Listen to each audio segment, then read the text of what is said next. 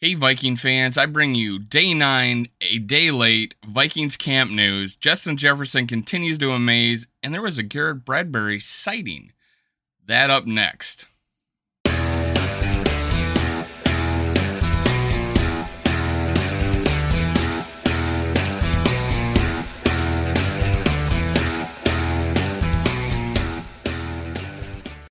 Welcome to Skull World, brought to you by Minnesota Sports Talk. I'm your host Dave. You can follow me on Twitter, TikTok, and Facebook at Skull World. Now hit hit subscribe, click like, leave a comment. Every comment you do enters you in my contest. If you're subscribed, I'm trying to give away free stuff on the Packer game. I love giving away free stuff. I hope you like receiving it. Let's get some free stuff. All right, now let's go on to the camp news. Again, I like to read what Will Ragatz has to say and I'm lazy. No, I'm kidding. But uh, Will Ragatz does a great job for SI.com. He he said a lot about yesterday, and one of the things he said was Justin Jefferson, eight for eight receptions, had a had a great day. He looked awesome as usual, and there hasn't been a single issue with Justin Jefferson. Now he goes on to talk about how is amazing in and out of cuts, and I decided I went back and looked at video game footage, especially at the goal line. I am I'm gonna admit I even though in 2020 I th- I uh, really wanted hey where's why isn't Justin Jefferson started? He needs to be out on the field all the time. He needs to be our second receiver. We need to see what he's got. And he we finally he finally got his chance and he balled out. I mean now but my th- my worry with Justin Jefferson it was that he wasn't you know an elite or a or even a top line wide receiver, but I thought he was good enough to be our number two. I, th- I thought he should be starting. I haven't, com- in, even though I think thought he was going to be a good player, I am wrong. He's an amazing player, and I underestimated him. I mean, I thought he'd be good, but I didn't think he'd be this good. And I went back and looked at some video people like just looking at his route, like the play, they just centered in on his route and his footwork and him breaking ankles. His release off the line is amazing. I can see why he gets open all the time. They cannot get this guy at the line of scrimmage. There's no way you can play bump and run against him. He's he's amazing, and if you're off of him and you give him space, he's even better. It's he's that good, folks, and it's again shown in practice, and he, he's just amazing.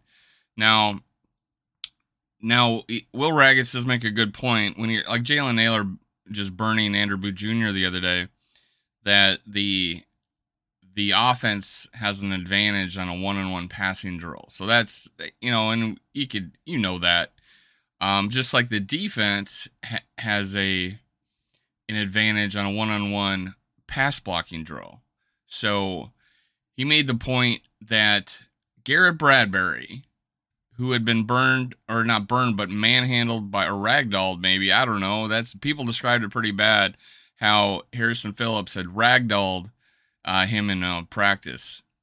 Now today or not today uh, yesterday because i'm lazy i'm doing this uh, the next morning but uh, Will Ragatz said that he had held his ground a few times. And that coincides with what koc said yesterday and if you're just joining the Viking fandom, Kevin O'Connell said the said yesterday and that you know a lot's been made about how he from your perspective that he's been being beat, but in the grand scheme of things, Garrett Bradbury when doing fu- things fundamentally right, he has a strong base, even though we don't see it and we haven't seen it. But KOC believes it.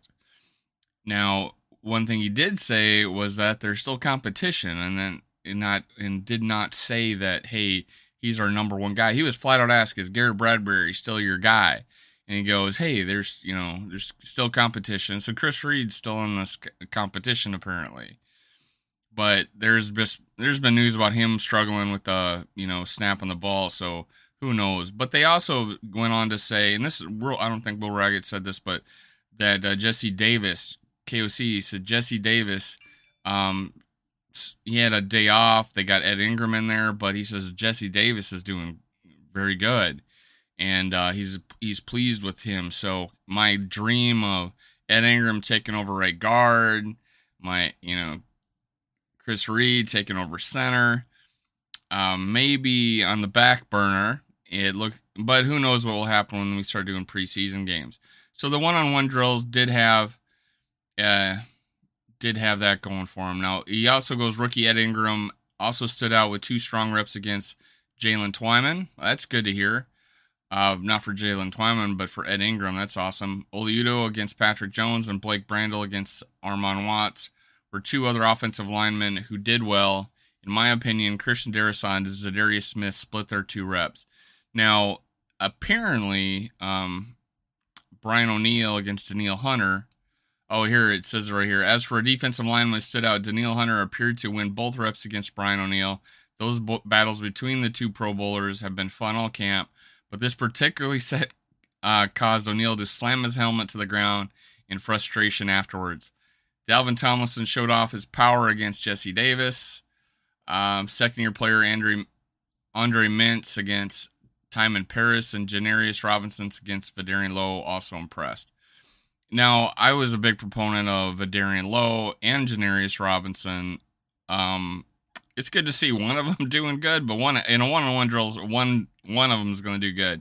So hey, those some names we haven't heard in a while. That was great to hear like a recap of what the uh, offense and defensive linemen are doing with each other. Now this is this is a new occurrence. The offenses in the especially the ones have been being very successful in their two minute drill, their um their situational drills, and both you know every time it seems like Kirk Cousins gets down there gets a field goal. Now on on Saturday, they had the scenario scoreboard was 24 to 20 with 130 on the clock, timeout with uh, and three timeouts remaining, meaning the offenses needed a touchdown. And that's a scenario you'll see. We needed a touchdown. We got three timeouts. Defense went two for two. Uh, first play with the ones against the ones would have been a sack by Watts if contacting the quarterback was allowed. After Cousins and company moved the ball a bit, the drive stalled against, uh, thanks to a holding penalty and a couple incompletions. With some of the twos and threes rotating in on both sides of the ball, outside linebacker Lu- uh, Luiji Vilain had a pressure on the fourth down. I don't even know that guy was on our team. But uh, then Kellen Mond got an opportunity, hit Trishton Jackson for a big gain. Now this is this is you know this is enticing. Kellen Mond doing good, right? for a big gain on a great throw, which was mixed in with a bunch of short completions to keep the chains moving. The drive was going well until Mond was intercepted by linebacker Blake Lynch to end the threat. Lynch jumped on an out-breaking route to the right sideline and made a nice play. So Kellen Mond continues to show flashes, but then crashes. So uh, maybe we'll see something in preseason. Kyle Sloter was famous for not practicing well, even though we barely got any snaps. Um, that's the same went for Mond last year, barely got any snaps. So hey, maybe this is one of those situations where you just need some confidence, and uh, hopefully we have a number two quarterback worth something this year. Even though Kirk Cousins doesn't miss a game, knock on wood. I'm knocking on wood right now. I want to see Mina. I want to see a competent, and well, Sean Mannion's competent, but I want to see someone who can actually win the game. Um, but anyways, other notes. He brings up uh, Johnny Mundt didn't have the best day. He got popped by Lewis Cine after a short gain on one play, and later was yelled at by Cousins for not uh, running a route correctly. So, I mean, here Kirk Cousins saying he's relying on uh, Mundt for some offensive, you know, for helping him adjust the offense, and now they made a big deal about apparently Kirk Cousins getting mad and uh, as mad as he can get at uh, Mundt for running the wrong route, which makes you remember on the sidelines. I believe in either 2018 or 19. I think it was eight.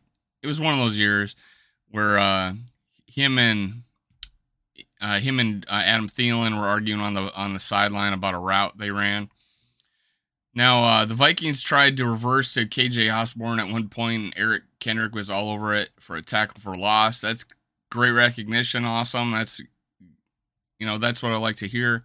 I think he's going to be. He remember he was in a three-four defense at UCLA. This may be his may be his cup of tea.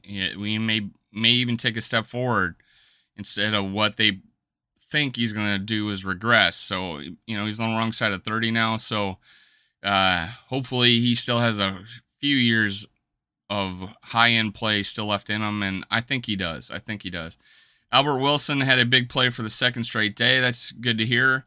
I'm kind of kind of watching out for Albert Wilson. I have that sixth spot on the receiver core. I thought Bisi Johnson was there, uh, but Jalen Nailor balled out a couple of times to show his worth. At least one-on-one drills that I've seen, and then um, and then uh, Albert Wilson's been making plays lately. But here we go. Um, uh, on you know on Friday he was a deep ball for Mond, which I believe was a touchdown. This time was a bubble screen that turned into a long play when Wilson took off up the sideline. The veteran Wilson hopes to use his versatility versatility as a pass catcher and a possible punt return to make this roster. So yeah, I think the sixth receiver, if it's not KJ Osborn and it's not ISM, the sixth receiver is going to be a guy who makes it as our punt returner. And if it's Jalen Nailor, then great. If it's Albert Wilson, then I understand. I understand. Uh, one late round rookie who is looking intriguing so far is wide receiver Jalen Nailor, who seems to me Jalen Nailor. Uh, this is uh, Will Ragatz's, who seems to be make at least one notable play every day. He beat safety Myles Dorn for a big gain an 11 on 11 action on Saturday. So yeah, apparently Jalen Nailor is starting to get more recognition out there. I like Myles Dorn. He's a big he's a big safety, and I and uh, he's a guy that I, you know I have as a dark horse of making the team, but uh, it's really hard to tell when we you know have three what I think are three really good safeties. Uh, Camryn Bynum had a pick six uh, off Mond late in practice, but I am not sure if there was a confusion over there. The play was dead or not because it looked like some players stopped going full speed. So yeah, chalk that one up to a practice, uh, you know, a practice snap. It's uh, who knows? But hey, Camryn Bynum made the play once again. Greg Joseph did not miss a kick. He was five for five. That's awesome. He he's been one of the big big deals coming out of camp. Um, have you ever heard of a kicker in a Vikings camp having great having a great camp, like nothing wrong, like didn't miss a kick. That's that's the kind of camp Greg Joseph is having, and that is great to hear. We it's been a while since we had a you know a kicker we could rely on. I think he's only in his fourth year. I'm I'm like in uh, third or fourth year. I forget. I would have to look it up, but uh, he's still young, man. He's he's still an opportunity for this guy to make a name for himself, and it just takes maybe someone not looking over your shoulder threatening your job every week knowing your knowing the history of that coach of you know demanding uh Carlson getting cut and he ends up being the best kicker in the league for two straight years so hey that's a that's the camp news. Uh the the takeaways Justin Jefferson is awesome. Garrett Bradbury maybe not uh, maybe turning a corner um and if he if he stopped the every, every one of those guys got two snaps and he stopped uh Phillips twice that's awesome. That's a difference. So he hey maybe he's getting coached up now. Maybe he's listening on uh his uh his uh, his footwork because you know he just doesn't look like he's got an anchor KOC tells us he does he just needs better he just needs to concentrate on where his feet, feet placement are and there was a, he did that in the press conference yesterday. He probably gave us too much information about offensive line battles. So, hey, but that's going to put a fire under him. I feel better about our depth at offensive line. Oli Udoh seems to be getting a lot of time. Maybe I got to consider putting him back on the 53. I don't know. Um, you know, there's there's a lot of lot of time left to figure out who we need. Uh, you know, the echelon of offensive linemen, where we go from there. Hey, I'm sorry this is day late and I'm still tired. still tired. Hey, a lot of a lot of camp news. Um, got a got a a life outside of YouTube. We may not. You see me on the lives and on videos a lot. You may not think that I'm, I maybe like live at this chair, but hey, uh, Vikings, Skull Vikings, let's go. Let's let's get to training camp. I think we are like 35 days away or something like that, or I, I forget how many days we're away, but it's awesome. Let's get there. Um, go over to Purple Pocket Podcast, ring the bell over there so you can follow our live shows. You can chat with us. Love to have you. Again, this is Minnesota Sports Talk, Skull World, Skull Vikings. Let's go. See you next time.